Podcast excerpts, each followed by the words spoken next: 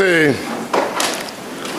הציבור, אנחנו ננסה בזמן שיש לנו להספיק כמה שיותר גם קודם כל הלכות, הלכות מעשיות בדיני יום הכיפורים, בדיני סוכות, בדיני ארבעת המינים.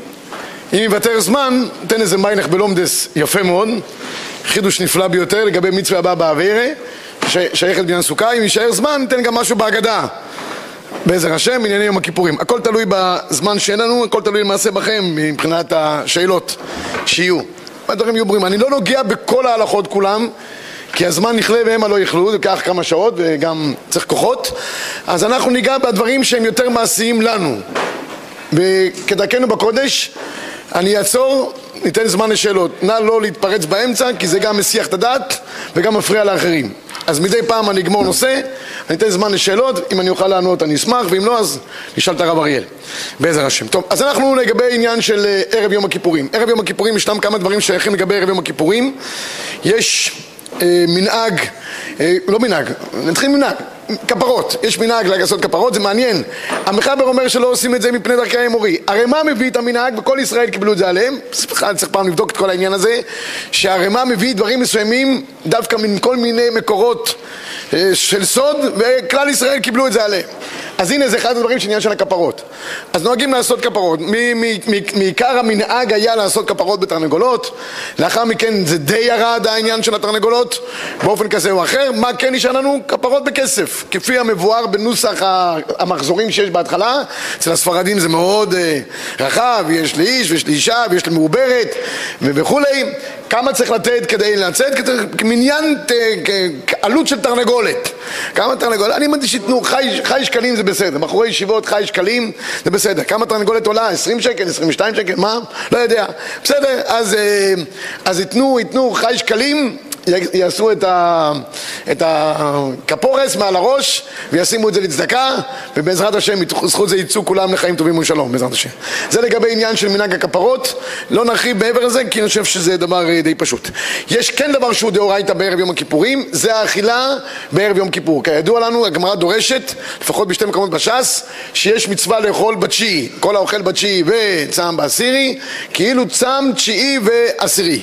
אז יש מצווה להרבות באכילה מה ההגדרה של להרבות באכילה? יש פוסקים שאומרים שמן הראוי להרבות ממש בסעודות, לעשות סעודות, שש סעודות כדי להשלים את הסעודות כאילו זה עכשיו כיום טוב ולהשלים את הסעודות של יום כיפור, שהרי לא נאכל ויום כיפור הוא יום טוב, אז צריך תשלומים לא צריך עד כדי כך שש סעודות, אלא מן הראוי כן לאכול שתי סעודות של פת בערב יום הכיפורים, ומן הראוי להרבות מעבר לכך, להרבות ממה שאדם רגיל בדרך כלל.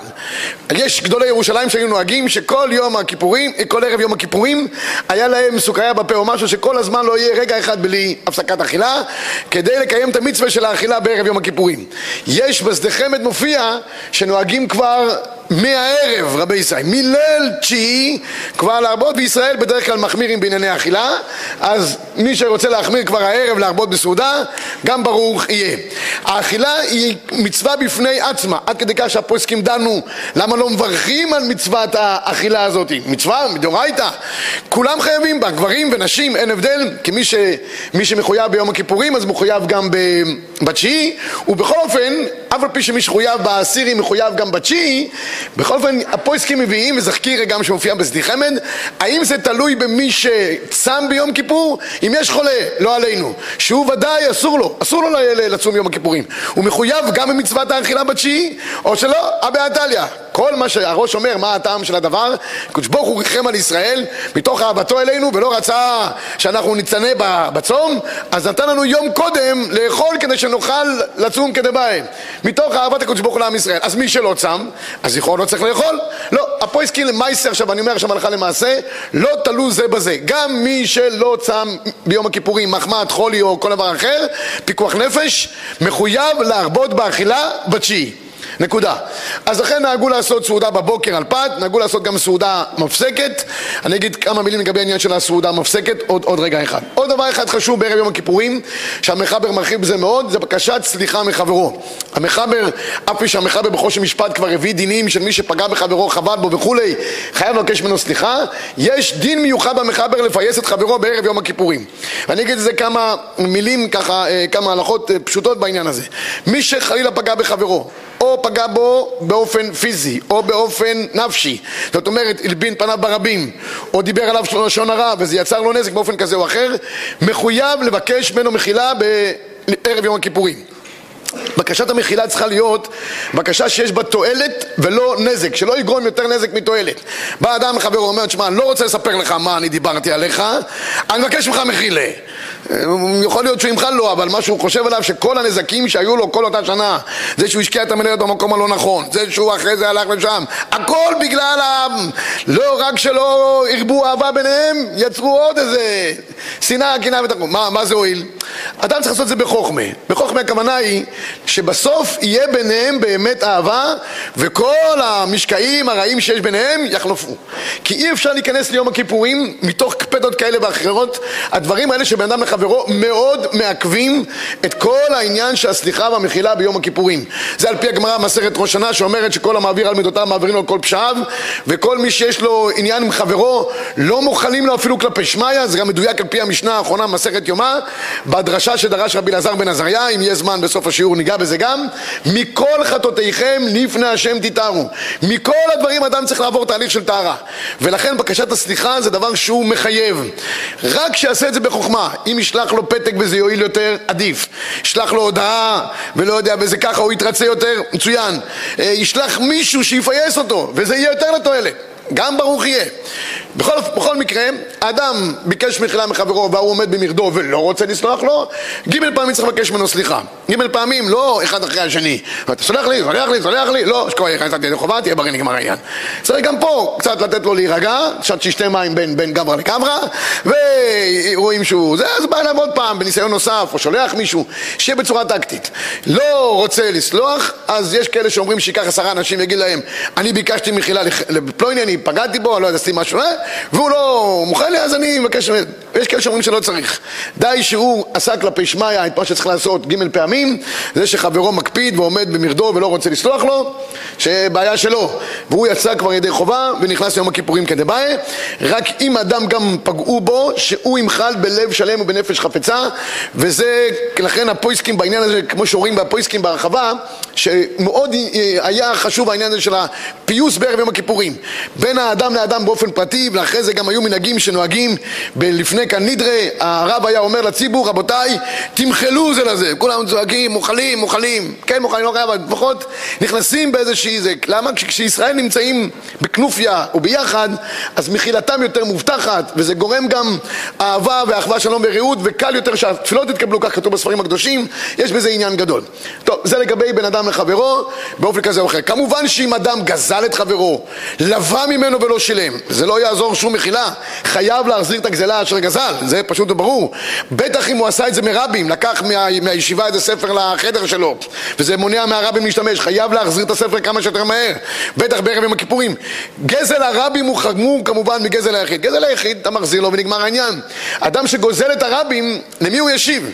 וזה הרבה יותר קשה. הפויסקים אומרים, הדבר היחיד שהוא יכול לעשות, שאם הוא יעשה דבר לתועלת הרבים, אז זה נחשב כאילו הוא גם אה, פייס את הרבים.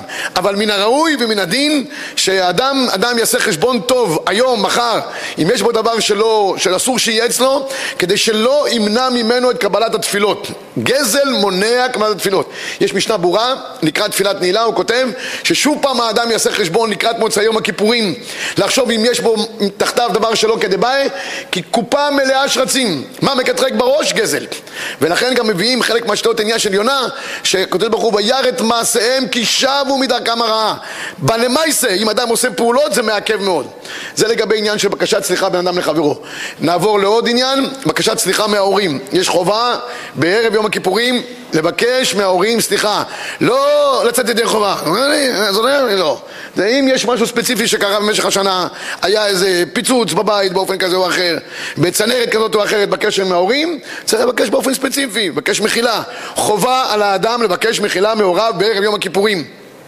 ומאביו בנפרד, מאמו בנפרד, אם יש לו שאר בני הבית שהוא פגע בהם, אם זה אחים או אחיות, גם צריך לבקש מהם אה, מחילה וסליחה, ויש עניין גם להתברך מההורים בערב יום הכיפורים. כידוע, ברכת האבות הבנים, אז אה, מי שנמצא בבית, אז בבית, ומי שנמצא מרחוק, אפילו שאביו יברך אותו דרך הטלפון. אה, סמוך לכניסת יום הכיפורים, זה דבר ששערי שמיים פתוחים כתוב באותה שעה, והתפילה נענית, ואין לך תפילה יותר חשובה מלהתפלל על הבנים, שיצאו תלמידי חכמים קדושים וטהורים בעזר השם. וזה זמן מסוגל מאוד הדבר הזה. אני אתן זמן לשאלות בעזר השם. עוד כמה נקודות לגבי עניין של ערב יום הכיפורים. טבילה, כבר דיברנו, מן הראוי לטבול מחצות היום ואילך, מי שנוהג על פי המקובלים חמש טבילות, יוצאים ידי חובה גם בטבילה אחת בלבד, יש כאלה שנוהגים שלוש טבילות, כל אחד יעשה כפי מנהגו, זה לגבי העניין שיש במחבר, בדרך כלל לא כתוב ענייני טבילה כל השנה כולה לגברים, אבל בערב יום הכיפורים המחבר כן כותב את העניין הזה, ולכן ראוי שכל אחד יטבול, פה אני לא חושש, זה דבר שבוודאי נעשה אה, ממילא. אה, מה עוד לגבי העניין של אה, ערב יום הכיפורים? עוד נקודה אחת לגבי סעודה מפסקת. סעודה מפסקת, יש עניין לאכול אותה קצת מבעוד יום, סמוך, וראוי לאכול שם פת, סעודה מפסקת, זה, זה קצת סעודת יום טוב, באופן כזה או אחר. ולמה אני אומר קצת סמוך לפני כן, כי אני חייב להגיד עוד דבר אחד חשוב, יש דין תוספת יום הכיפורים, בכניסה וביציאה. זה גמרא מסכת ראש שנה בדף ט', הגם שיש מחלוקת ראשונים לגבי חיוב תוספת דאורייתא בשבתות וימים טובים, מחלוקת רמב"ם משאר הראשונים, ביום הכיפורים כולנו מסכימים שיש דין תוספת יום הכיפורים, ולכן מקבלים את יום הכיפורים מבעוד יום, וגם מוציאים את יום הכיפורים מאוחר יותר מכל שבת אחרת. עוד יותר מאוחר. גם בשבת עצמה אנחנו פוסקים שיש תוספת למעשה. והגר"א טוען שגם לרמב"ם יש דין תוספת בשבת. אבל ביום הכיפורים זה ודאי שאדם מקבל תוספת. אם אדם אוכל סעודה מפסקת ומעוניין מעוניין לאכול עוד או לשתות משהו עד כניסת יום הכיפורים, אז שיגיד בפיו, או אם חשב בליבו זה גם מספיק, שבזה הוא לא גומר את האכילה, הוא עוד מעוניין אחרי כן לשתות או לאכול. הוא אומר, אני בזה לא מסיים את אכילתי. מן הראוי שאחרי שאדם גמר את אכילתו לגמרי, שישטוף את שיניו כדי שלא יישארו שאריות. אין עניין שתוך כדי הצום כל מיני דברים יתחילו לצוץ בתוך פיו, אף שאין פה זה גדר של אכילה, אבל בכל אופן יש גדר של חצי שיעור, חצי שיעור זה לא חצי שיעור, זה אפילו משהו, ומן הראוי ביום הכיפורים שבאמת נהיה במעלה יתרה, ששום סרח של עבירה חס ושלום שלום לא יהיה אצלנו, אז מן הראוי לשטוף את השיניים לפני כן ולקבל את יום הכיפורים מבעוד יום בקדושה ובטהרה. עד כאן דיני ערב יום הכיפורים, שאלות עד לכאן. כן.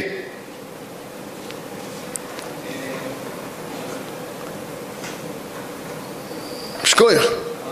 אחרי כן.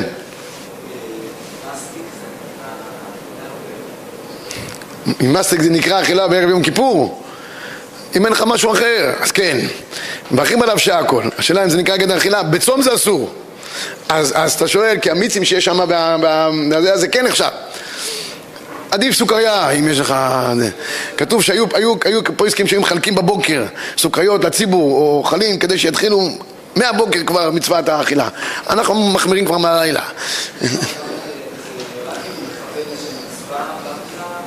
לא, לא. לא, לא, לא, יודע, לא כתוב משהו... אה, זה. אוכל, מרבה באכילה בערב יום הכיפורים, כן? טוב, זו שאלה טובה, רבותיי תקשיבו טוב. חובות שיש לאדם, אם הוא חייב, וזה ברור שהוא חייב, אין צורך לפרוע את כולם בערב יום הכיפורים. כן, יש לו משכנתה, לא צריך לפרוע את זה בערב יום כיפור. אם אתה מודע לזה ואתה לא מעלים את זה ואין ויכוח, אם יש ויכוחים סביב החוב, או חשש אם שילמת או לא, את זה תסגור לפני כן. כל דבר שיש בו סרח עבירה, לווה לא רשע ולא ישלם, צריך לסגור. דבר שהוא ברור ואתה חייב, אין שום בעיה. טוב, כן, עוד... אז זה לכאן ולכאן. יש כאלה שאומרים שבגלל שרוצים שיצטער יותר מדין עינוי, ויש כאלה, כמו שאמרתי בראש, שההפך, מדין רחמי הקדוש ברוך הוא על עמו ישראל. איך שאתה רוצה, תיקח את זה. אתה רוצה להצטער יותר? קח לשיטה הזאת, תצטער. ואז שינוי בסדר. כן?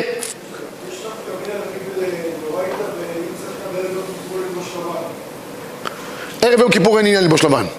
יום כיפור עצמו. מה? מקווה דאורייתא? לא, אין, אין בערב יום כיפור מקווה דאורייתא. כבר אמרתי רבי ישראל, אין, אין מקווה דאורייתא לגברים חוץ מ... כשיבנה המקדש ונעלה למקדש. עד אז אין דבר כזה. מצווה דאורייתא, הם בכלל עלייה להר עד אז. אה, בכל מקרה, בכל מקרה, מי שלא יכול אה, לטבול, כבר אמרתי בערב ראש שנה, אז או תשעה קבין מים שאובים, 12 ליטר, או 40 פעם נטילת ידיים. מכאן אתה למד שאין אין גדר, אין חוצצי תפילה גם, אם אתה שואל בכיוון הזה, אין. כן. אה,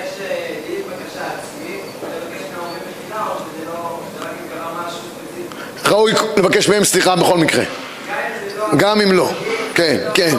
כן, ראוי בכלל להרבות בבקשת סליחה גם אם אתה לא בטוח. גם אם זה לא דווקא יספר את היחסים והאחד גורם מבוכה? למה, למה יגור מבוכה? אדם בא, ילד מבקש, אם היה משהו, מבקש לכם סליחה, לא חושב שההורים, אדרבה, קצת אה, ענווה, לבקש סליחה, לבקש סליחה זה ענווה. רואים את הילד שלהם בעל מעלות טובות, אני לא חושב שזה יגרום מבוכה. אם, אם בסוף בכל אופן זה יגרום מבוכה, אז כבר אמרתי רבי ישי, אין עניין בקשת הסליחה להצית את האש מחדש. אם זה יגרום, מה אתה מבקש ממני סליחה? מה, עשיתי לך משהו? עשית לך משהו? מה קרה? אה, אה, אז אנשים מתחילים... אה. אין צורך להרבות בלאגן בערב יום כיפור. אבל אם זה, אם זה בא בצורה של ענווה ובצורה נורמלית, אני לא חושב שזה אמור לגרום לנזק, ההפך, לתועלת. אבל כל אחד החכם עיניו בראשו, על זה אומרים הפויסקים, החכם עיניו בראשו, לדעת מתי זה לתועלת, מתי זה גורם נזק. אם זה גורם נזק, אין צורך. בסדר? אם זו השאלה. אוקיי, אפשר להמשיך? עוד לא התחלנו את השיעור, רבי ישראל. כן? רק כמה זמן התוספת של הכיבוש? חמש דקות, כמה זמן צריך להיות ה... מה? תראה, תראה, מעיקר הדין תוספת מספיק דקה. מעיקר הדין, דין תוספת. כן, אבל נהגו להרחיב יותר את התוספת ביום הכיפורים, לפני ואחרי הרבה יותר. זאת אומרת, היום המנהג הוא 20 דקות, 40 דקות ירושלים אה, אה, וכולי, ולחברה דמילתא גם במוצאי יום הכיפורים זה כך. יש, יש מעיקר הדין ומה מה נהגו להרחיב יותר, כדי שאנשים לא ייכנסו לעבירה ולא ייכנסו ברגע האחרון, כל מיני דברים, בטח שמדובר פה בענייני, כאן יש תוספת בשני דברים, גם באכילה וגם במלאכה, שבת זה רק במלאכה בלבד, ולגבי זה יש גם נפקמינות מסוימות, לא ארחיב כרגע, עיין בלוחות השנה שיש, גם לוח שנה של רמת גן הוא טוב. בלוח שנה חישב את התוספת, ודאי, ודאי. אם זה לוח שנה של אה, מועצות דתיות, לא של אה, חברת כלל. לא יודע מה יש שם. כן? מה, מה, מה?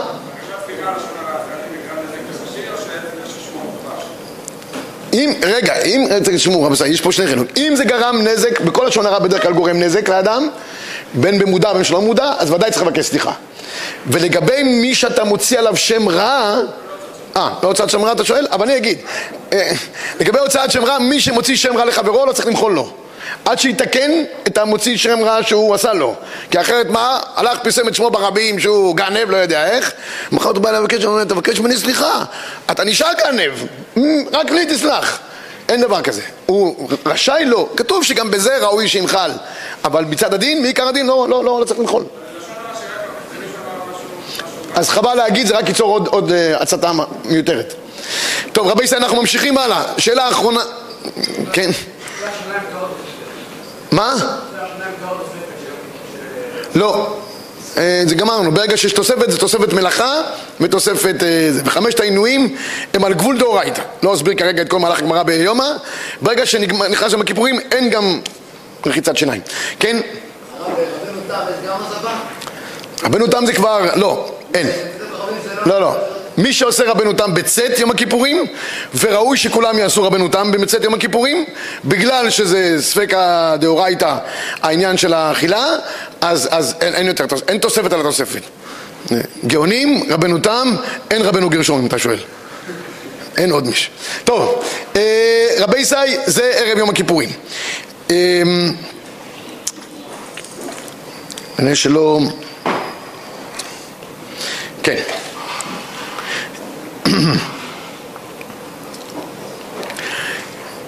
טוב, כאן זה לא שייך, בבתים פרטיים ראוי לשים נר נשמה שידלק עד מוצאי יום הכיפורים, שעליו יברכו גם את ה...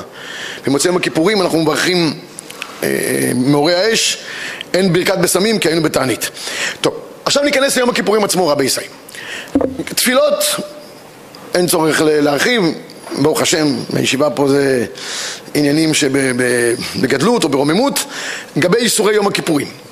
אני לא אכנס לכל העניינים, מצבים שבהם יש חלילה אה, מצב של פיקוח נפש, אני רק אגיד דבר אחד אולי בקצרה כלפי העניין הזה, כי אפשר להרחיב, פה מדבר בישיבה, אם מדבר עם בעלי בתים הייתי אולי אה, מרחיב יותר, מה קורה עם ילדים קטנים, באיזה גיל אה, מתחילים להתענות תענית שעות וכולי, אבל אה, פה בישיבה אני לא, לא אגע בזה כי, כי הדבר, אני חושב, לא כל כך נצרך. באופן עקרוני, כולם חייבים לצום ביום הכיפורים, מדאורייתא זה פשוט ברור, אכילה ושתייה היא דאורייתא ודאי, וכל חולשה באשר היא לא מאפשרת לאדם לאכול או לשתות ביום הכיפורים חס ושלום, חיוב כרת.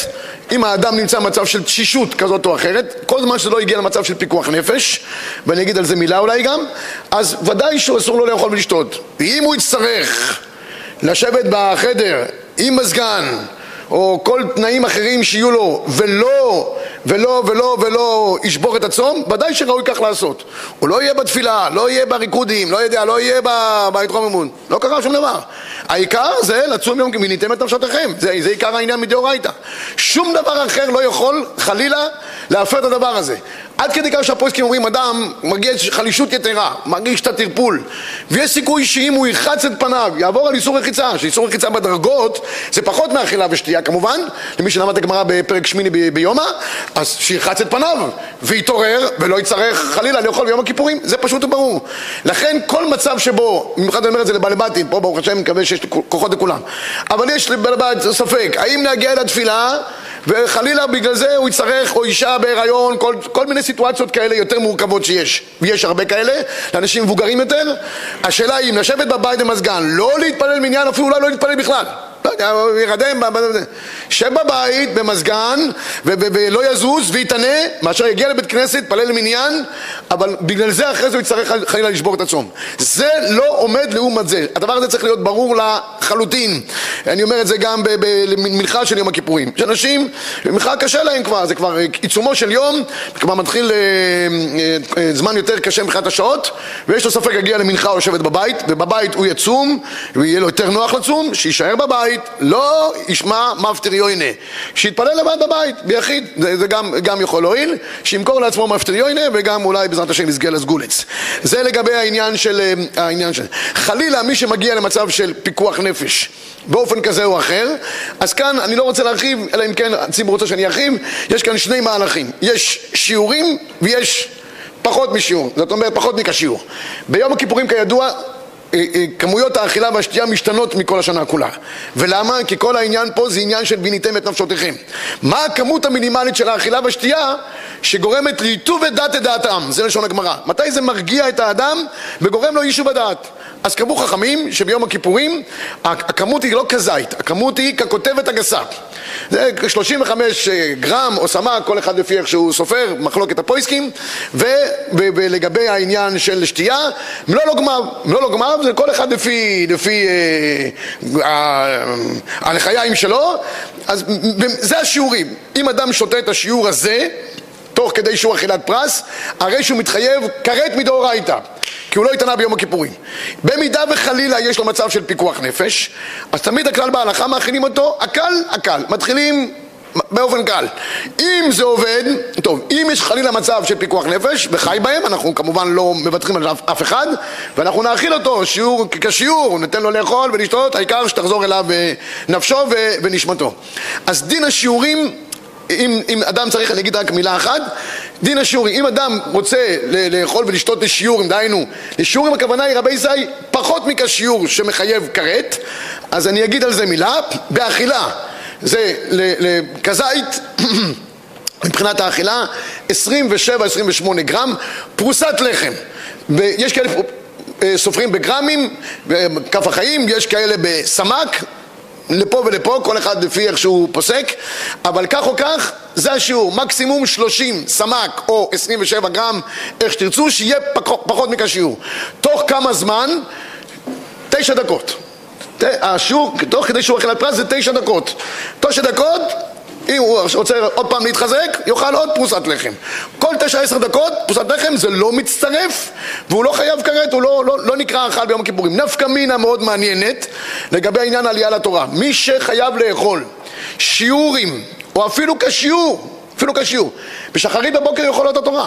כבוד התורה יכול גם, יכול גם לעלות למפטר, אין בעיה. הדיון בפויסקים זה לגבי מנחה, שם יש רב קיבא איגר מאוד מעניין, במנחה יש חקירה, האם זה קריאת התורה מדין היום טוב, או מדין יום הכיפורים. אם זה מדין היום טוב, אז גם אם הוא אוכל, הוא יכול לעלות. אם זה מדין יום כיפור, הוא לא נמצא בכלל יום הכיפורים.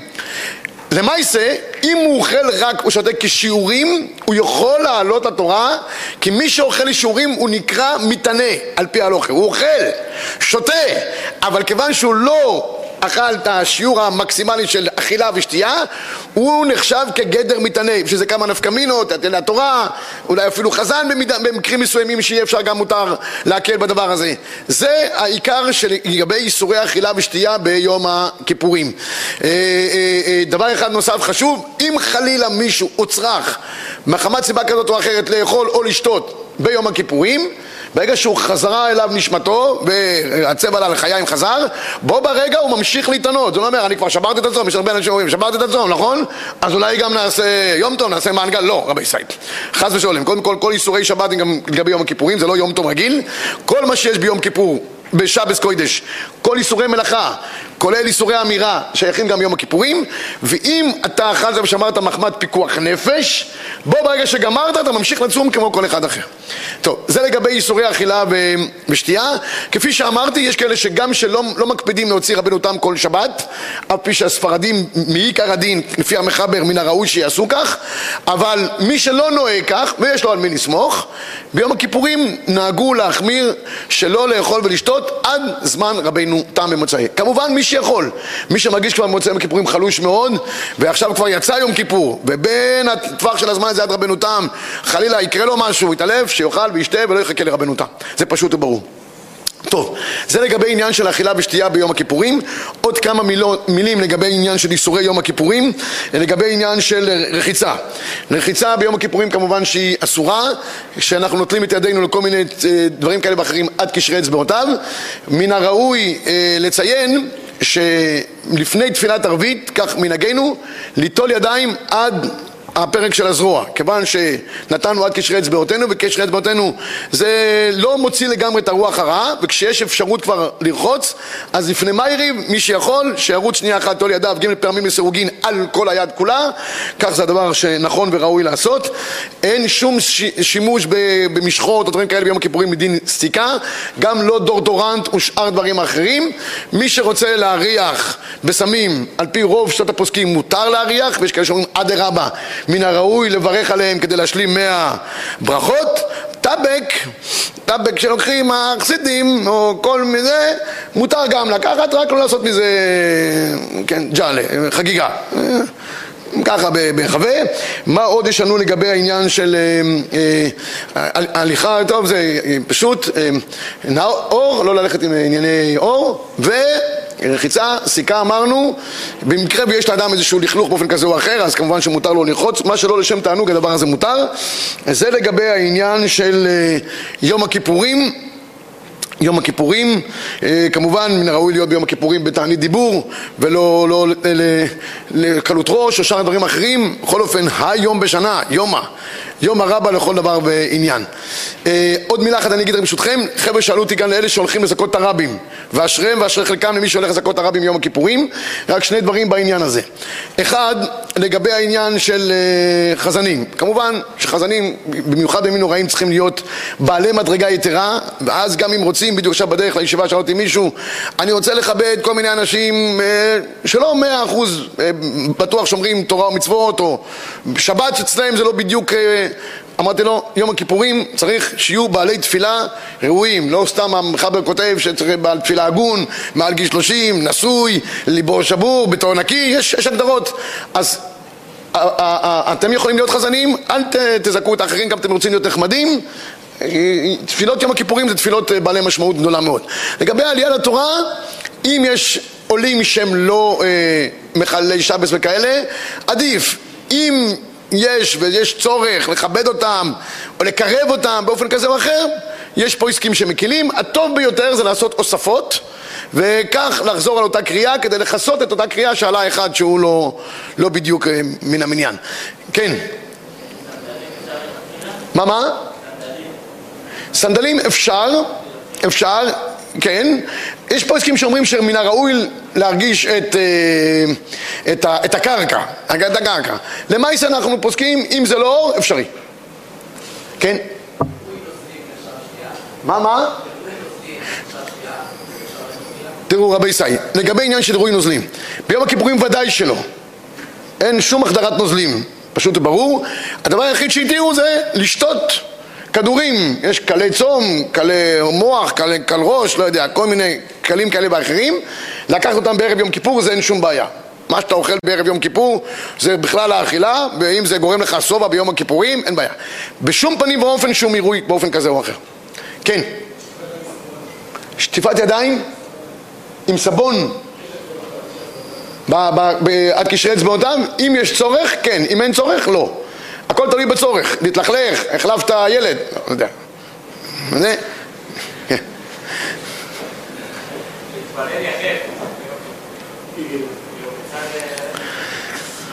לא יודע, תשאל מישהו אחר. לא יודע. תשמעו רבי ישראל, אני לא, יש כל מיני תופעות היום. כן. אני אגיד לכם, אני חושב שעומדים לפני הקודש ברוך הוא צריך לעמוד בצורה, עומדים לפני מלך וללכת יחפים כמו בדואים, זה לא נראה לי אה, ראוי, שואל אותי, יש כאלה, גם גרביים, אתה נכנס למלך עם גרביים, אתה נכנס ל... אתה נמצא בתפילה, אתה עומד לפני מלך יום הכיפורים זה זמן של... אז מה, אם אתה... מה?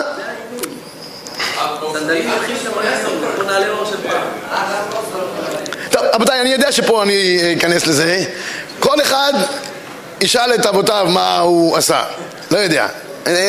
אני חושב שצריך לעמוד בצורה נורמלית. ונורמלית זה גם כן, שיהיה לאדם מלבושים וגם נעליים לרגליו, כי עומד לפני מלך. אם אדם מרגיש שככה הוא מרגיש במקדש, והוא כבר מחכה את הכהן גדול שנכנס לפני ולפנים, וכבר רואה מלוכים וקטורת, שיבושם לו. כן. חגורה מאור אין שום בעיה, רק מנהלים מאור עשו. עוד רבי ישי? כך או כך. כן. יש כאלה שזה, ככה, זה בכלל גדר של סיכה. בסדר? טוב, סיימנו יום הכיפורים רבי ישי, כן? כהנים, מחלוקת. יש כאלה שאומרים גם הם עד קשרי אצבעותיהם, ויש כאלה שאומרים שאפשר שיעשו מה שעושה אביך, תעשה גם אתה. בסדר? שמור על המסורת. חס ושלום. רבותיי, אין שום יכולת של שטיפת הפה, זה לא תענית רגילה. תענית רגילה יש בך, שיש לאפשר להקל למי שחייב לשטוף את פיו, שיהיה פחות מרביעית בפיו, והפה כלפי מטה. יום הכיפורים אין את הכולה הזאת, חס ושלום. גם לא רחיצת הפנים, אין. הדבר היחיד שיש, אחרי שהוא נוטל את ידיו, אם יש לו עוד קצת ככה לחלוכית של מים ורוצה לרחוץ את פניו עם זה, שאריות הדברים שיש לו בעיניים, זה בסדר. לא מעבר לכך, רבי סי. חד וחלק. עד קשרי אצבעותיו בלבד. כל נטיית ידיים שיש במשך היום, נכנס לבית הכיסא, או נגע במנעליו, או כל דבר אחר, עד קשרי אצבעותיו. מה? זה כל שבת תשאל, למה אדם יום הכיפורים, מה יום הכיפורים יותר מאחרים? כל שבת זה בעייתי, גם ביום כיפור זה בעייתי. זה להרטיב את הפרסות? מה? מה פתאום, מאיפה זה יצא? להרטיב את הפירות? לא בשבס ולא ביום כיפור, רבי ישי. ודאי שלא, זה גדר של סוחט. לא. אלא? לא אחרי, אתה מחכה קצת, גם אחרי מקווה. לא, אל תתעסק עם ה... אחרי מקווה. מה? מייבשים, מייבשים ככה וזהו. יום כיפור אתה לא הולך למקווה, אני מקווה.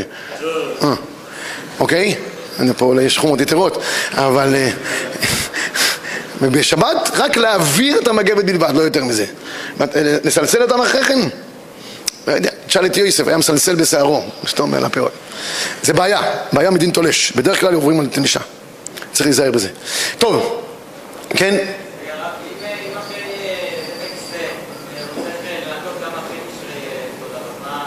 אם יש צורך וזה לא לתענוג זה מותר. מה שהוא צורך כדי להתנקות, בסדר. כל הרחיצה האסורה היא לשם תענוג. אם יש צורך, כן. טוב, עד כאן הלכות יום הכיפורים, רבי סייק. נהגו במוצאי יום הכיפורים כמובן לתקוע יתד לסוכה וכל אחד כפי מנהגו, יש כאלה בונים את הדפנות לפני כן, שמים רק את הסכך, ככה אנחנו נוהגים, יש כאלה שבונים את הדפנות אם אדם ככה או ככה לפחות שיתקע יתד שנאמר ילכו מחי לאל חי טוב, זה לגבי מוצאי יום הכיפורים עכשיו נתחיל את הלכות אה, חג, הסוכ... חג הסוכות הבא עלינו לטובה? לא. ערבית, קידוש לבנה אתה יכול לעשות לפני כן עם הציבור. רק לגבי איסור מלאכה ואכילה ושתייה, רבנו תם. בסדר?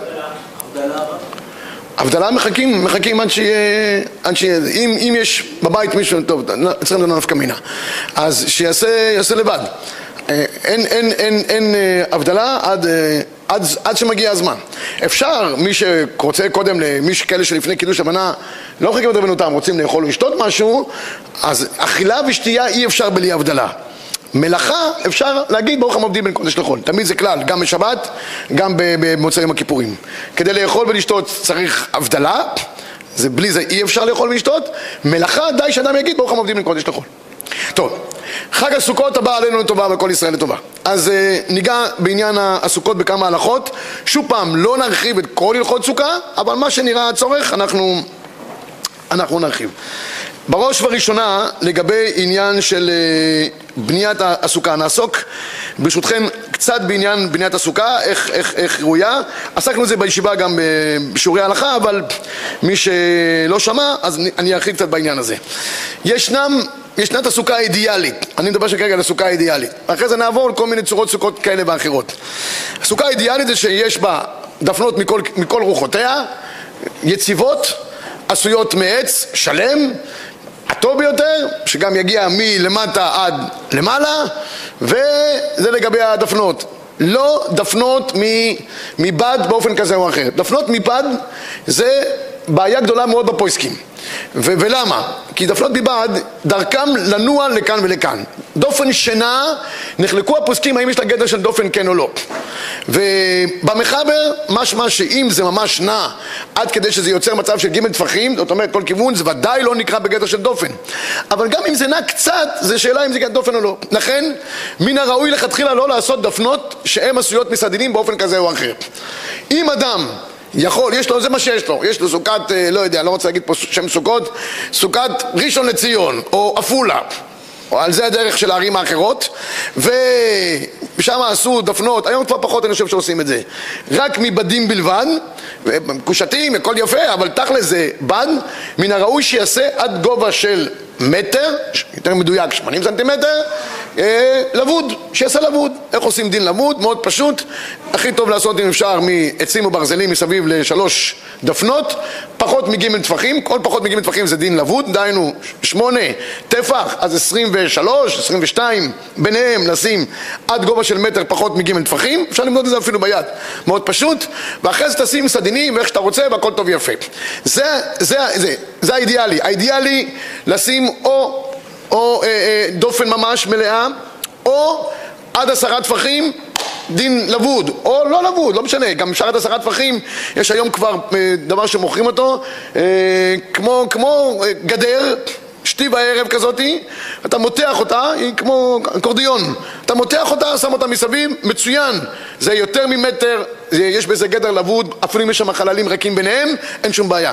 בסדר? זה, זה בגדר הזה של, של, של הסוכה, אני, אני אתן זמן לשאלות. זה בצורה הזאת. מי שאין לו ברירה והוא נקלע לסוכה של אה, צדדים בלבד, הולך לסבתא שלו, והסבתא שלו זה מה שיש לה. ככה היו פעם הסוכות רבי היום כבר רוב הסוכות שמוכרים אותן גם, הן נמכרות על פי ההלכה, זאת אומרת, או דפנות מלאות, מי שיכול, העצים האלה, הדיקטים שמוכרים אותם, או גם סוכות שמכינים אותם באופן תעשייתי, נחלים, כל הדברים האלה, הם בדרך כלל מלכתחילה כבר נותנים לך בסוכה את האפשרות להרכיב עד גובה של מטר דין לבוד. ואז אמרתי זו סוכה שהיא בסדר גמור, אפשר לשבת בה בשופי, אין מבחינת הדפנות, אין איתה שום בעיה. נקלעת לסוכה שיש בה רק דפנות, ולאנשים מבוגרים יש עוד דבר כזה, אז צריך לראות, אם זה מתוח, מתוח ממש, אתה יכול לשבת שם ולסמוך על הפוסקים שמכירים בעניין. אם זה לא מתוח, בעייתי לאכול שם, רבי סי. אם הדופן ככה מדלדלת מכל, מכל כיוון ברוח מצויה, רצוי, לא זה, מה כן אפשר לאכול שם?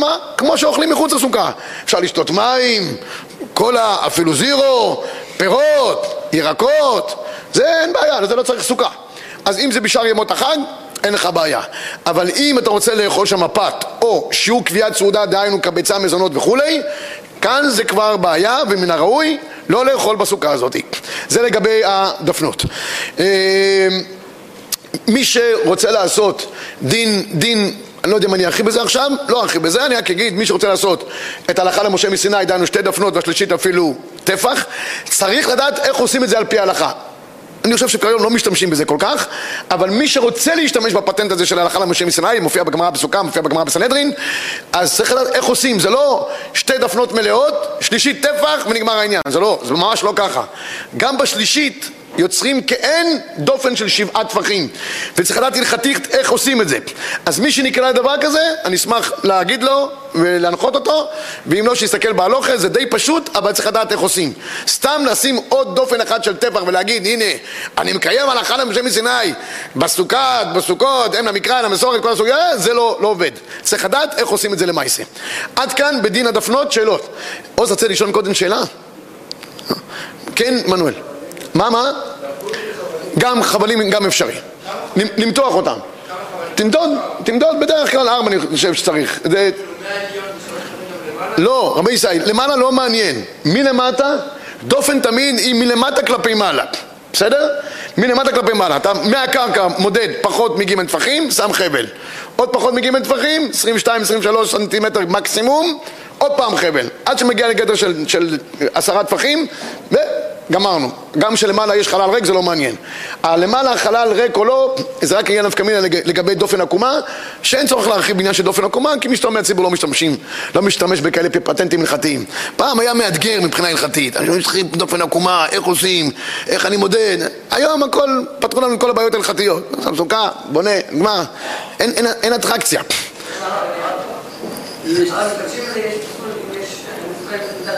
לא, לא, לא, לא שומע את השאלה.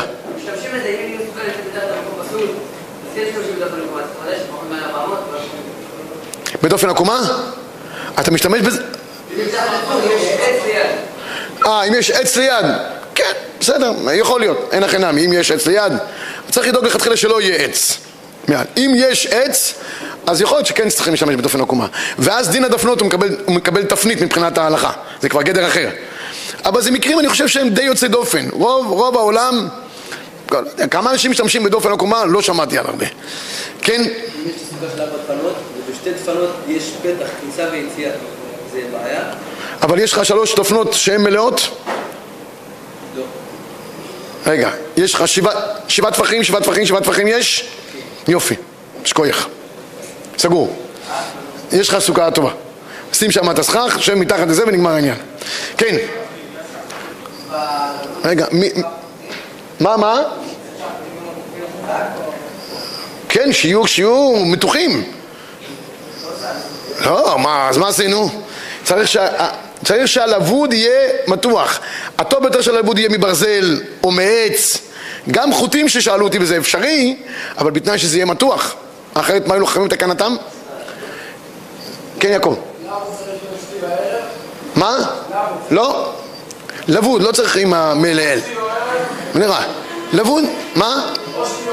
כן, כן. בסדר? העיקר שיהיה פחות מגיעים טפחים, או ככה או ככה. כן.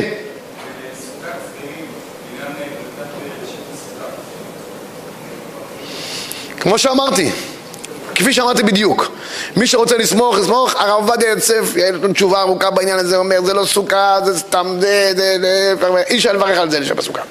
החזון איש הקל דווקא, הפוך, התהפכו היוצרות.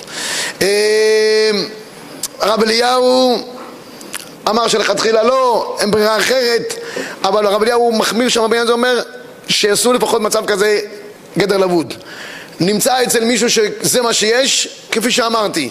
אם זה מתוח, אפשר לסמוך. מדלדל, לעניות דעתי, אי אפשר לסמוך.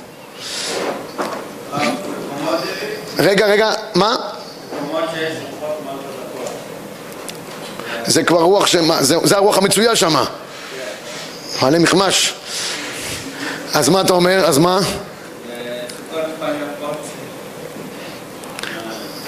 צריך לעמוד ברוח מצויה, אין שם רוח מצויה? המצוי זה שאינו מצוי. שאלה, לא יודע. כן, דוד? מה, מה? כמה?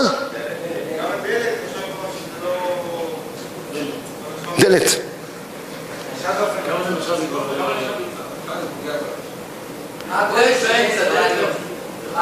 מה הג- מה הגודל של דלת בסוכה?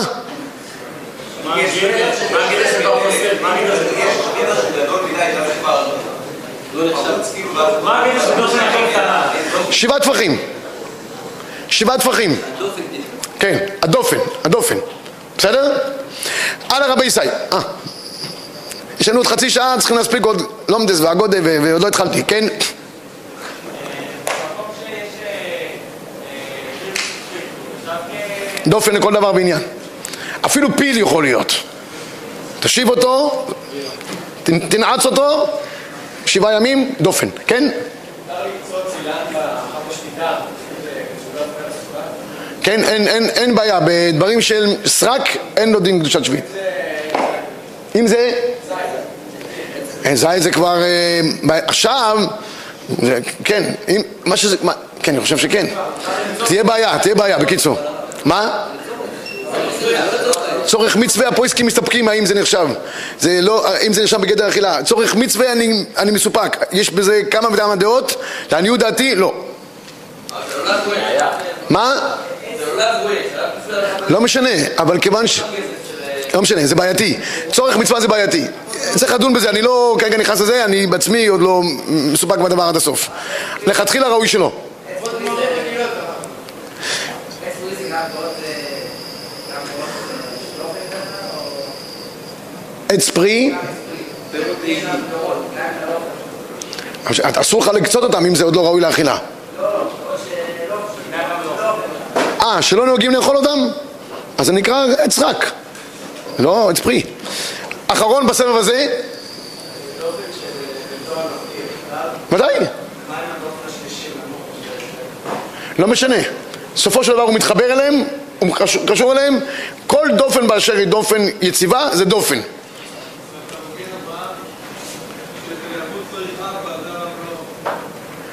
המגן אברהם אומר שבלבוד ארבע, ארבע טפחים ביניהם? אה, ארבע דפנות שיש, בלבוד. אנחנו לא פוסקים ככה למעשה. פוסקים שבשלוש אפשר גם לסמוך. הרב יהודה מאיר שמגן אברהם, אבל שיטה שלא נפסק על ההלכה. בכל אופן, העולם לא נוהג כך. שמי שסומך על אבוד צריך שיהיה ארבע דפנות, אנחנו לא... שלוש דפנות גם, גם מועילות. דופן מלאה, זה כן בשלוש דפנות שיהיה דופן מלאה, כי הוא לא סומך על טפח. טוב, כן? כן. לא, שיהיה, שיהיה זאת אומרת שזה עומד, עומד, בסדר? עומד כדבעי. אנחנו נמשיך רבי ישי ברשותכם, כן? להרכיב ולפרק, אם אתה עושה טיול או דברים כאלה? כן?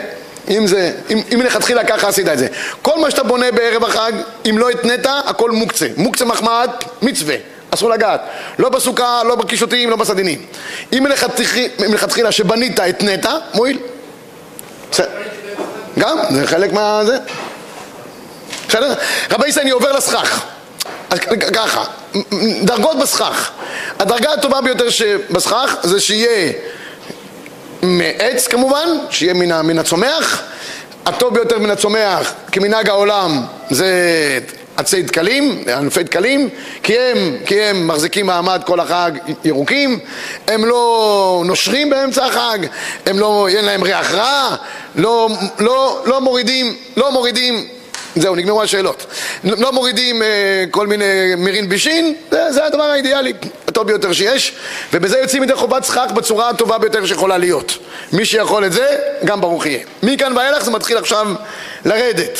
לא ארחיב כל אחד עם הבעיות שלו, אבל כמובן, אם אדם רוצה, אין לו עצי דקל וכולי, סכך לנצח, מה שהעולם נוהגים לעשות, אפשר לסמוך על זה, והעולם נוהג לסמוך על זה, בתנאי שזה לא נעשה לשם מחצלת או כל דבר אחר, אלא זה נועד לשם סכך.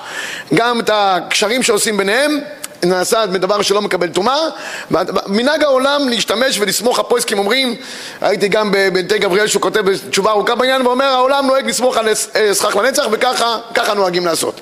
הגם שלפעמים תוך הדבר הזה לא רואים את הכוכבים, לראות את הכוכבים זה לכתחילה, אבל אם לא ראו והסכך הוא סגור לגמרי נשקפה לך, הסוכה היא כשרה, הסכך הוא כשר.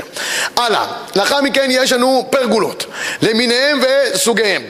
אז אני אגע קצת בעניין של הפרגולות. בזה. כמובן שהפרגולות שקיימות, אם עשו אותן לשם סוכה, אז זה דבר שהוא אפשרי, כי אפשר ללפף, זאת אומרת, אפשר לשחק בחתיכות עץ כאלה ואחרות. זה, זה בסדר. האדם לקח חתיכות עץ ובהם הוא אה, שם את הסוכה, זה, זה, כמובן, זה כמובן דברים שלא באו מתוך פירוק של חפצים כאלה ואחרים, כי אחרת זה היה כלי, ואם זה היה כלי זה גם מקבל טומאה.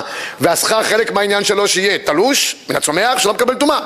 אבל אם זה חתיכות עץ שנועדו לשם הסוכה ושמים שם כל מיני כאלה, לא נקרא לזה פלטות, טייסטים, או מצוין. זה בסדר, זה עובד.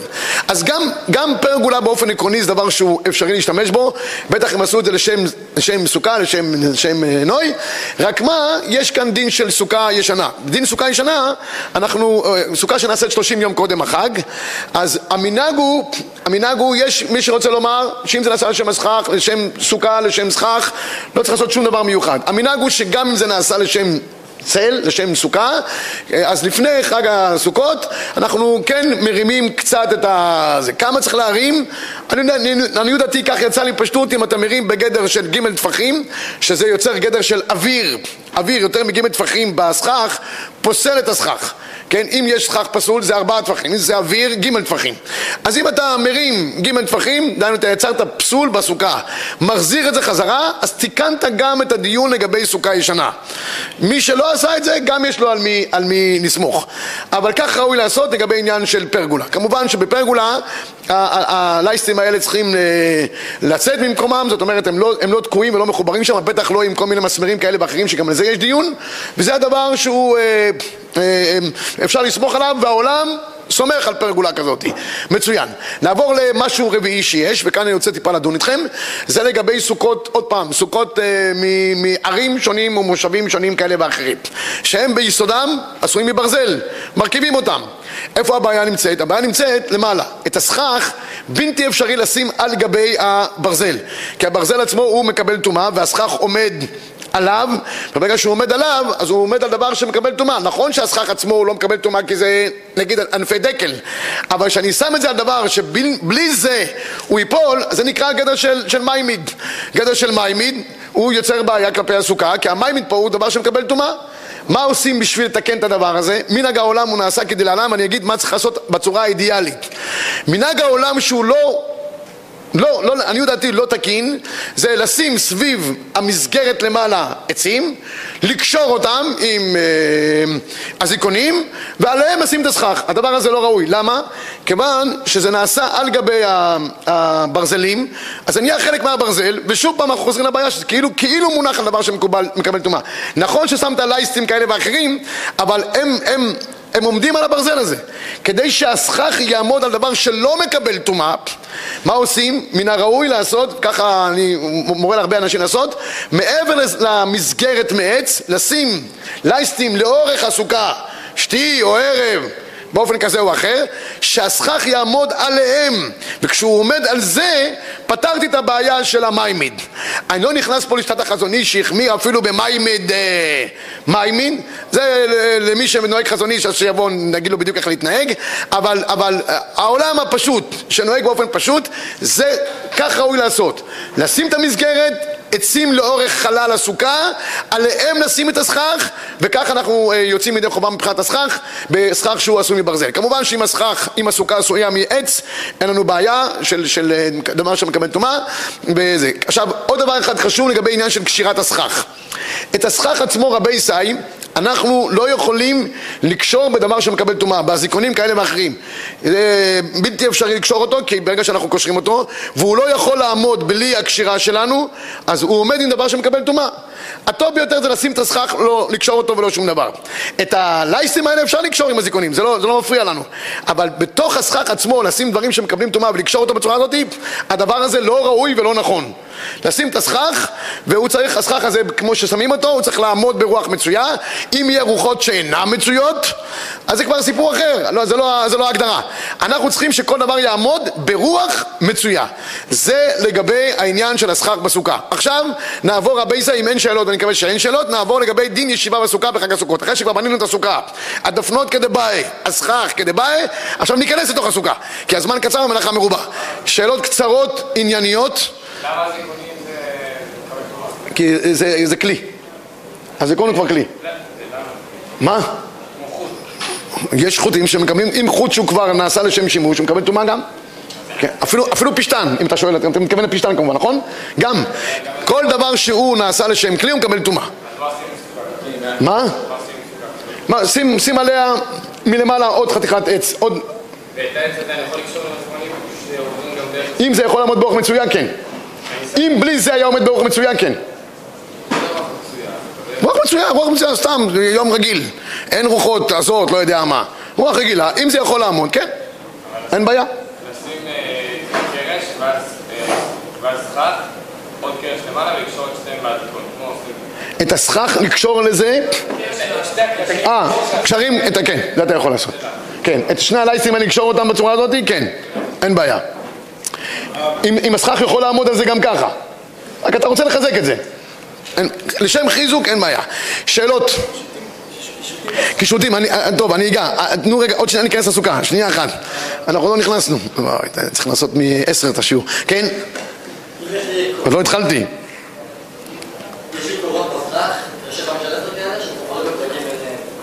כמה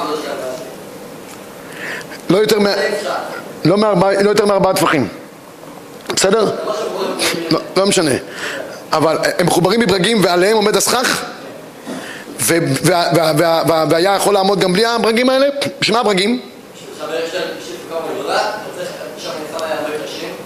ובלי זה זה היה, מה, העצים היו נופלים? לא יודע אם זה מעמיד או מעמיד, כי יכול להיות שאם זה לא, אם זה לא עומד... לא, זה משהו אחר. פה הוא מדבר עכשיו לא על פגון, הוא מדבר על, על חלל ריק, יש לך...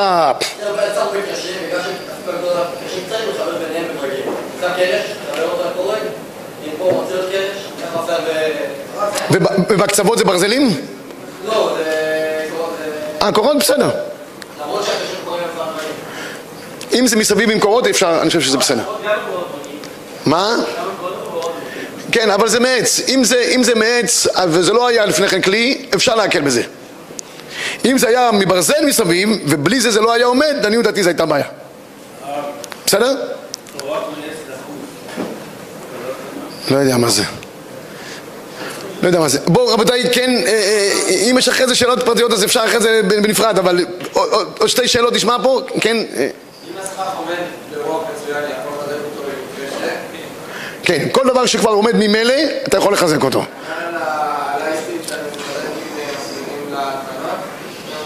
אז כאן, כאן, כאן, אז כאן נכנסים עוד פעם למאי מיד, מאי מיד, למאי מיד, אם אתה רוצה, אם זה עומד באופן עקרוני, כן, אם זה עומד ברוח מצוין, אתה יכול לחזק את זה אחרי זה.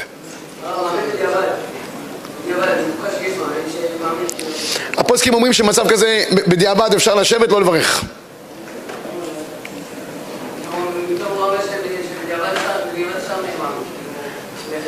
בלי זה, בלי זה זה לא יעמוד? זה השאלה. זה, זה כאן השאלה. אם זה לא יעמוד בלי זה אתה לא יכול. אם זה יעמוד, כן. תסתכל טוב במשנה ברורה שם. רבי ישראל, נמשיך הלאה. נכנסים לתוך הסוכה פנימה. שאלו אותי לגבי, לגבי הקישוטים. יש עניין לקשט הסוכה מדין זה כלי וענווהו. עכשיו אני אדבר כמה דקות רצוף ברשותכם, כדי שאני אגמור עוד, עוד איזשהו מהלך. אה, אה, אה, יש עניין לקשט הסוכה מדין זה כלי וענווהו. אלא מאי? צריך להיזהר. בקישוטים שנמצאים בסכך, שלא יהיו יותר, יורדים יותר מארבעה טפחים. יותר מארבעה טפחים הם כבר מנותקים מהסכך, הם לא בטלים לסכך, ואי אפשר לשבת תחתיהם, ומי שיושב תחתיהם לא יוצא ידי חובת ישיבה בסוכה. אי לכך ובהתאם לזאת, יש כאלה שמקפידים בכלל לא לשים קישוטים בגג, תשאירו אותם, את הסכך תשאירו אותו נקי. בצדדים, בכניסה, כל מיני... זה, למה לא? תנו לאנשים שיעשו פעולות כדי שיהיה נחמד. עכשיו, מי ששם בכל אופן, כמו שאמרתי, שלא ירד יותר מארבעה טפחים, ואם זה יורד, לא לשבת תחת אותם מקומות. אם יש מנורה שיורדת או משהו כזה, מן הראוי שהדבר הזה אה, לא יבטל לנו את הגדר של הסכך. זה לגבי העניין של הקישוטים. בסדר? ברור? מצוין. הלאה, לגבי דין ישיבה בסוכה. אז הישיבה בסוכה, אם היה זמן אולי נגיד פה משהו בלומדס יפה מאוד של המנחת חינוך, חידוש גדול מאוד, אבל קודם כל ניגע הלכה למעשה. אז ככה, יש לחלק בין לילה ראשון של ליל חג הסוכות הבא עלינו טובה, לבין שאר ימות החג. מהי נפקא מינה? מה ההבדל? בליל חג הסוכות יש מצווה לאכול מדאורייתא. ט"ו ט"ו בהשוואה לפסח, מצווה לאכול לפחות גדר של כזית. אני אומר לפחות גדר של כזית, מן הראוי לאכול כביצה. אני אסביר גם למה. מצד עניין של אכילה, אם אנחנו מצווים לאכול, אדם אוכל כזית, על פי ההלכה יוצא ידי חובה. כך גם במצה, אכלת כזית, בהסבה יצאת ידי חובה. כך גם בסוכה, אכלת כזית, נגמר העניין. מה? המשנה מורה אומר, כיוון שלגבי קביעות סעודה בסוכה זה מינימום שיעור של כביצה, ופחות מכביצה מותר לך לאכול חוץ הסוכה, אז הוא מן, אומר מן הראוי להחמיר שגם כשאני יוצא ידי חובת מצוות ישיבה בסוכה, שזה הלילה הראשון של האכילה, לאכול כביצה. לכן, הלכה למעשה, מן הראוי לאכול בליל חג הסוכות, בתחילת הסעודה, כביצה פת לשם ישיבה בסוכה. אני אומר לשם ישיבה בסוכה, כי המחבר מביא בתחילת הלכות סוכה את הטעם למה אנחנו יושבים בסוכה, וכולם שואלים, המחבר מספר לנו כל מיני דברים באגדתא, בסוכות ישבו שבעת ימים, בסוכות תרכ"ה. בשביל מה את זה? נפקא מינה. נפקא מינה שצריכים לכוון לשב בסוכה, כי בסוכות הקדוש ברוך הוא יושב, הם ענייני הכבוד שהקיפם בהם לבעל היקם. מי שאומר לשם ייחוד, פתר את כל הבעיות. הוא כבר אמר, התכוון, ואמר לשם ייחוד, ונגמר העניין. מי שאכל בלי כוונה, מן הראוי שיחזור ויאכל. בשאר המצוות האחרות אנחנו סומכים על חיי אדם. אבל כאן, למה, מה אכפת לך לאכול עוד כביצה? תאכל עוד שתי פרוסות לחם, לא קרה שום דבר. אז, אז, אז ראוי גם לפני כן אה, לעורר את הציבור, לכוון לשם ישיבה בסוכה. כשאוכלים את, ה, את הכזית, מי שאוכל רק כזית, כי הוא בדיאטה, או שאוכל את הכביצה, מן הראוי לאכול את זה תוך כדי שהוא אכילת פרס, דהיינו תוך שתיים או ארבע דקות. בניגוד לאכילת פרס של המרחקים ביום הכיפורים שדיברנו קודם, שזה תשע דקות מרחק בין אכילה לאכילה, כדי לצאת ידי חובה אנחנו מחמירים לשיעורים היותר נמוכים של אכילת פרס. או תוך שתי דקות, שתי דקות זה קצת קשה לפעמים, כי אדם צריך ממש לבלע ולמלא את הזה, אין צורך לאכול אכילה משונה. אכילה משונה לא שמי אכילה. כך אומרים הפויסקים. אז ארבע דקות גם בסדר, בלי לחץ, רבי ישראל, לא צריך נרבים, לא צריך איזה שעונים, שאנשים מביאים שעונים עם, עם, עם, עם, עם זמנים וסטופר, אכילה נורמלית, טוב, מסתום אדם. עכשיו, מן הראוי את הקביצה הזאת שאנחנו אוכלים, אמרתי, לכוון, לאכול את הקדוש של קטנת פרס, ובלי לטבל אותה בשאר אה, מעדנים או סלטים או שאר דברים אחרים. לאכול פת, פת כפת. אחרי זה, לאורך כל סעודת, סעודת יום טוב, תאכל בשר, דגים, שאר מטעמים, מצוין. פה אוכלים את זה גלת פת, כדי לצאת ידי חובת אכילה בסוכה. שאר ימות החג אין מצווה לאכול בסוכה. רק מה, אם אתה רוצה לאכול שיעור כדי קביעת סעודה, אתה חייב לשבת בסוכה. אם אתה לא אוכל, אתה מבטל את מצוות ישיבת בסוכה. אבל אין חובה, זה כמו פסח, בדיוק כמו פסח. לכן ההשוואה שביניהם לגבי הגזירת שבת, ט"ו ט"ו. לילה ראשון אתה חייב לאכול מצה, כזית בהסיבה, מכאן ואילך, רצה אוכל מצה, לא, לא מדבר כרגע על שבת ועל, ועל ימים טובים, שזה כבר מדין השבס, אבל זה לא מדין הישיבה בסוכה. נפקא מינה, אם הוא לא אוכל בסוכה, הוא צריך לאכול בכל מקרה. אבל מדין הסוכה, מדין המצוות ישיבה בסוכה רק בלילה הראשון מלבד. ואני אגיד מילה אחת לגבי עניין של אכילה שאר הימים מחוץ לסוכה. אז כמו שאמרתי, קביעות צידה צריך, צריך סוכה. קביעות סעודה כמובן בפת, פת מקבצה, גם לגבי עניין של מזונות, מקבצה ואילך צריך שיהיה גדר של סוכה, פחות מזה אין צורך בסוכה. גם מי שרוצה לאכול אפילו פת פחות מקבצה משהו קביעות סעודה, לא צריך סוכה. רק מה? נהגו שלא לאכול פת מחוץ לסוכה כל שבעה ימים, והמחבר עוד כותב, יתרה מכך, ראוי אפילו שלא ישתה מים מחוץ לסוכה. מי שיכול להחמיר טוב מאוד, אבל מי שלא רוצה להחמיר, רוצה ללכת לטייל, לא יודע מה, רוצה לאכול פירות, ירקות, מחוץ הסוכה, קצת מזוינס, ככה אה, כדי מתמת. רשאי, אין בעיה מבחינת, מבחינת ההלכה. יש דיון בפוסקים מעניין, הפסקי תשובות מביא את זה, כל שנה ככה, זה, אומר ארוחת צהריים. ארוחת צהריים, אדם לא אוכל פת, אבל הוא יושב על ארוחת צהריים, נכון? הוא אוכל, אוכל, פה בישיבה, ברוך השם, אה, זה, אז נו מה? אומר זה קביעת סעודה, אולי זה גדר של קביעת סעודה? הוא אומר כיוון שזה גדר של קביעת סעודה, אין אוכלים ארוחת צהריים שאדם אוכל מנה עיקרית ותוספות דברים אחרים מחוץ לסוכה, קביעת סעודה, אפילו בלי פת אבל כל הפויסקים דחו אותו בשני ידיים, אמרו לו, מה, אין פת, אין פת, נגמר. זה, זה. אני יכול לאכול כמה שניצלים שאני רוצה מחוץ לסוכה, תאכל פר, בן בקר, מחוץ לסוכה. זה לא קביעת סעודה, מה לעשות? ושאר הדברים האחרים. בסדר. זה לגבי הגדר הזה של אה, קביעת אה, סעודה, זה לגבי האכילה. עוד מילה אחת לגבי עניין של שינה. כמובן שחובה גם לישון בסוכה, ואסור להירדם גם מחוץ לסוכה, אפילו בחמורה, ויש אכילת ארעי מחוץ לסוכה היא אפשרית, אכילת קבע מחוץ לסוכה אסורה. שינה מחמירים ביותר, אפילו שנת ארעי מחוץ לסוכה אסור. אבל מה, פה הסכים דנים, אם אתה רואה אחד בשיעור. יש אנשים שבשיעורים בלי להירדם, אין לו טעם של שיעור. הוא לא, הוא לא... אם הוא לא עלה בסערה השמיים אז זה לא. צריך להעיר אותו או לא צריך להעיר אותו? שלמה זלמן אומר צריך להעיר אותו, כן? שלמה זלמן אומר, אם הוא נרדם מחוץ לסוכה, שנת הרע אסורה. באוטובוס, אדם נוסע באוטובוס, נוסע ברכב, יש כאלה תוך כמה דקות, כן, כבר, אה, כן, עולים עם, האגזוז למעלה. אז מה? צריך להעיר? כן, שלמה זלמן אומר צריך להעיר אותם. אז, אז אה, צריך להקפיד על אה, שינה מחוץ לסוכה. כמובן, אם יש מצבים מיוחדים שבהם אי אפשר לישון בסוכה מחמד גדר של מצטער, וגדר של מצטער זה מצטער שגם הבית שלו היה יוצא, זה ההגדרה. אם הבית שלו לא יוצא, אז גם הסוכה שלו יצא. כך אומר רבי חבר, אז מה, מה העניין? אז אם יש מצב שבו האדם נמצא במקום סכנה, לא יודע, גר, במקום שחוששים ממחבלים, חד שלום, דברים כאלה, זה נקרא מצטער. שלמה זלמן חידש, חידוש מאוד מעניין, בחיקום דגים, אם ההורים מצטערים שהבן שלהם נמצא בסוכה, הם חוששים, הבן לא אכפת לו, הוא רוצה, כן, אבל ההורים לא ישנים בלילה. בגלל הצער שלהם הוא גם צריך לצאת מהסוכה, עד כדי כך. אבל, אבל היום בארץ ישראל, ברוך השם, ברוב המקומות אפשר לישון, אין בעיה גם של צינה, כמו שאומר הרמ"א. הרמ"א אומר, במקומותינו, מפני הצינה, לא ישנים בסוכה. היום אין, מבחינת הטמפרטורה הכל בסדר, מבחינת הסכנה, ברוך השם, ברוב מקומות ארץ ישראל הכל בסדר. יש עוד דבר אחד ברמ"א שלא לא רלוונטי לכם, שצריך להיות, תשבו כן תדור, שאדם צריך להיות עם אשתו בסוכה, ואם הוא לא יכול להיות, אז הוא פטור גם, אבל זה לא, לא, לא, לא כרגע הדיון. בכל אופן, אדם צריך לדאוג לישון בסוכה, וחוץ מזה, רבי ישי, המחבר אומר יותר מזה, כל שאר דברים שאתה עושה בחג הסוכות צריך לעשות בסוכה. הוא צריך ללמוד, תלמד בסוכה. אתה צריך, ל, לא יודע מה, ל, כל הדברים, כולו, זה הבית שלך. אלא אם כן אדם לומד בעיון. מי שלומד בעיון, והסוכה לא מאפשרת לו להתרכז כדבעי, אין לו צלילות הדעת, הוא צריך פרויקט השו"ת, סתם, ואין לו מחשב נייד להכניס סוכה. אם זה כדי ללמוד אפשר להכניס את הנוער שלה אבל אם לא, יש לו חדר לימוד והוא בחדר לימוד יש לו את כל הספרים, יש לו את ההשראה, כל הגדולים עליו והוא זה בסוכה אפס זה לא, לא עושה לו את ה... אז אם זה כך, יכול לשבת גם בחדר לימוד וללמוד בצלילות הדעת. אם הוא יכול לשבת בסוכה, כך ראוי וכך נכון לעשות לכתחילה. היו גדולי עולם, הרב חרל"פ. שבעה ימים לא יצא מחוץ לסוכה, לא יצא. ישן בסוכה, אכל בסוכה, התפלל בסוכה לא הוציא את רגלו מחוץ לסוכה. חוץ אם כמובן הוא יוצא לבית הכיסא או משהו. כן, הרב יהודה. הרב קוק גם. על הרב קוק יצא. אה, טוב, זה להגביל פני שכינה, זה סיפור אחר.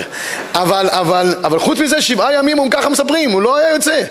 לא רק שלא יוצא, היה מנשק את הדפנות של הסוכה מחמת חביבות המצווה. היה... טוב, זה לגבי, זה לגבי העניין של אמ, ישיבה בסוכה, שבעה ימים. כמובן שבסוכה, חד ושלום, לא להכניס אה, כל מיני דברים שלא ראויים, לא צריך כאן לפרט אותם.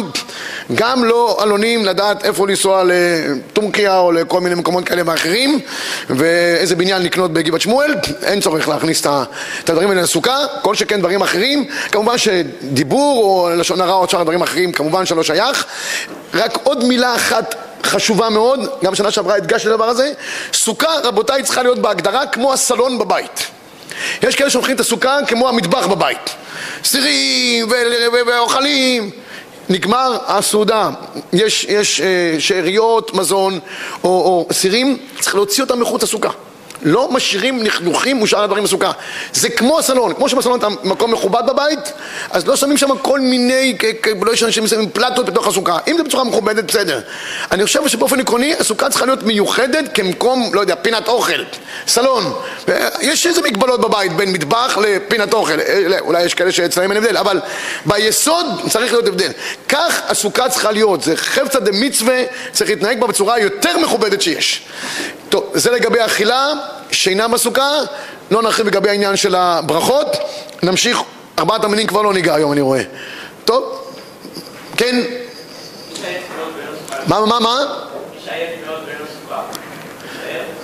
מי שעייף מאוד ואין לו סוכה, אין לו סוכה, אז הוא אנוס, מה, מה, הפשט? הוא אנוס? תגיד את המילה. מה? מה? הוא מצטער כי אין לו איפה לישון. בסדר, הוא אנוס, מסכן, רחמנא פטרי. רחמנא פטרי.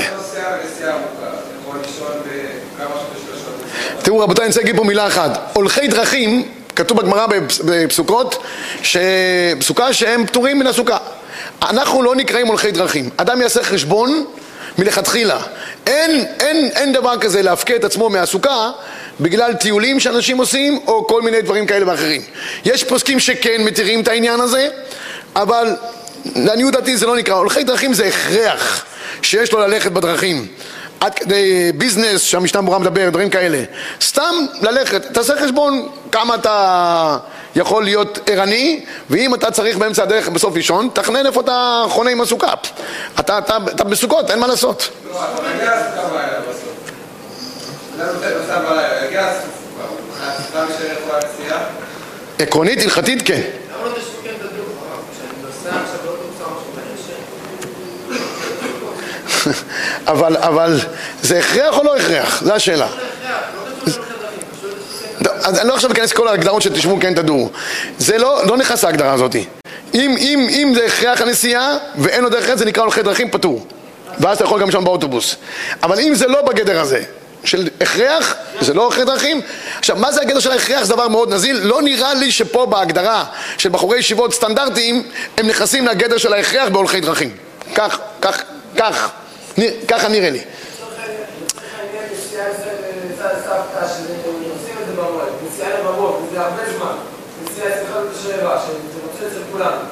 הרבה הרבה זמן נסיעה, אם זה דבר מצווה, כן, אתה הולך לעלות לכותל המערבי, יש עניין היום גם לעלות לרגל, כן, אגביל פני רבו, כן, אבל אתה הולך עכשיו, ואז אם הוא, כן, הוא כבר בגדר הולכי, הוא בגדר הולכי דרכים, אני אקרא לכם אולי את הלשון של המשנה ברורה, אבל לא יודע, יש לי זמן, עכשיו כרגע אני רוצה לגמור עוד נקודה אחת, אבל אני כן נשמע עוד שאלה?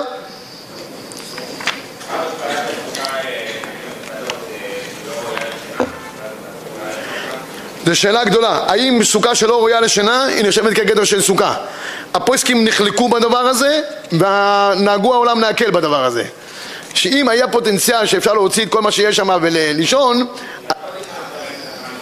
נכון אבל, אבל, אבל לו יצויר עכשיו שיש גם כמה אנשים שכן ישנים בכל מקום שיש כאן שמים את הראש אבל, אבל, אה, אבל אה, נו תאורטית המקום מבחינת המקום של הסוכה המקום יש בה שבעה טפחים ב- ב- וכו' יכול אז אני, מה? לא הבנתי סוכה של? למה? תצטופף כן, תתקפל. ואם יש לך בעיה עם הרגליים, תעשה סוכה יותר גדולה, אומר המחבר. זה לא נקרא בגדר. מי שאין לו מקום, רבותיי, הוא לא נקרא בגדר מצטער שיעשה סוכה שיהיה לו מקום. ואם הוא צריך להתקפל, שיתקפל.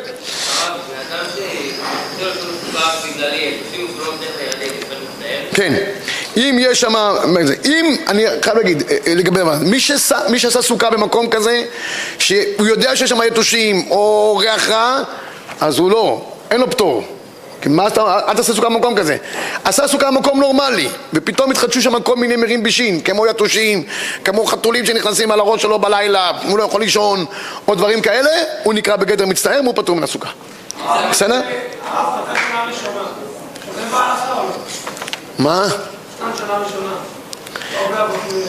יש כאלה שרוצים להגיד שהוא פטור. מה? ליל... תשאל את הראש כולל.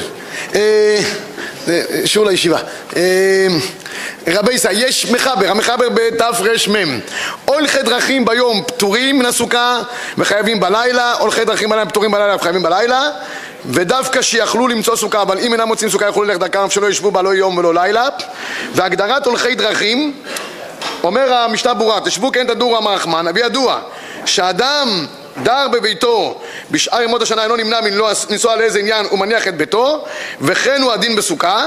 אבל פוסקים מגדירים את זה זה לא סתם שהוא הולך יש פה ביאור הלכה חשוב ביותר. מה בדיוק ההגדרה של הולכי דרכים? בפשטות של הביאור הלכה כאן לא נראה לי שמי שנוסע סתם שלא לדבר מצווה זה בגדר הולכי דרכים. טוב רבי ישי אפשר, אפשר אה, עוד לדון בעניין הזה של ההולכי דרכים. אה, ארבעת המינים, לא, לא, לא נספיק לגעת בדבר הזה, אה, לצערי הרב היה פה עוד מהלך שלם. אני רק רוצה להגיד מילה אחת לגבי עניין של ארבעת המינים.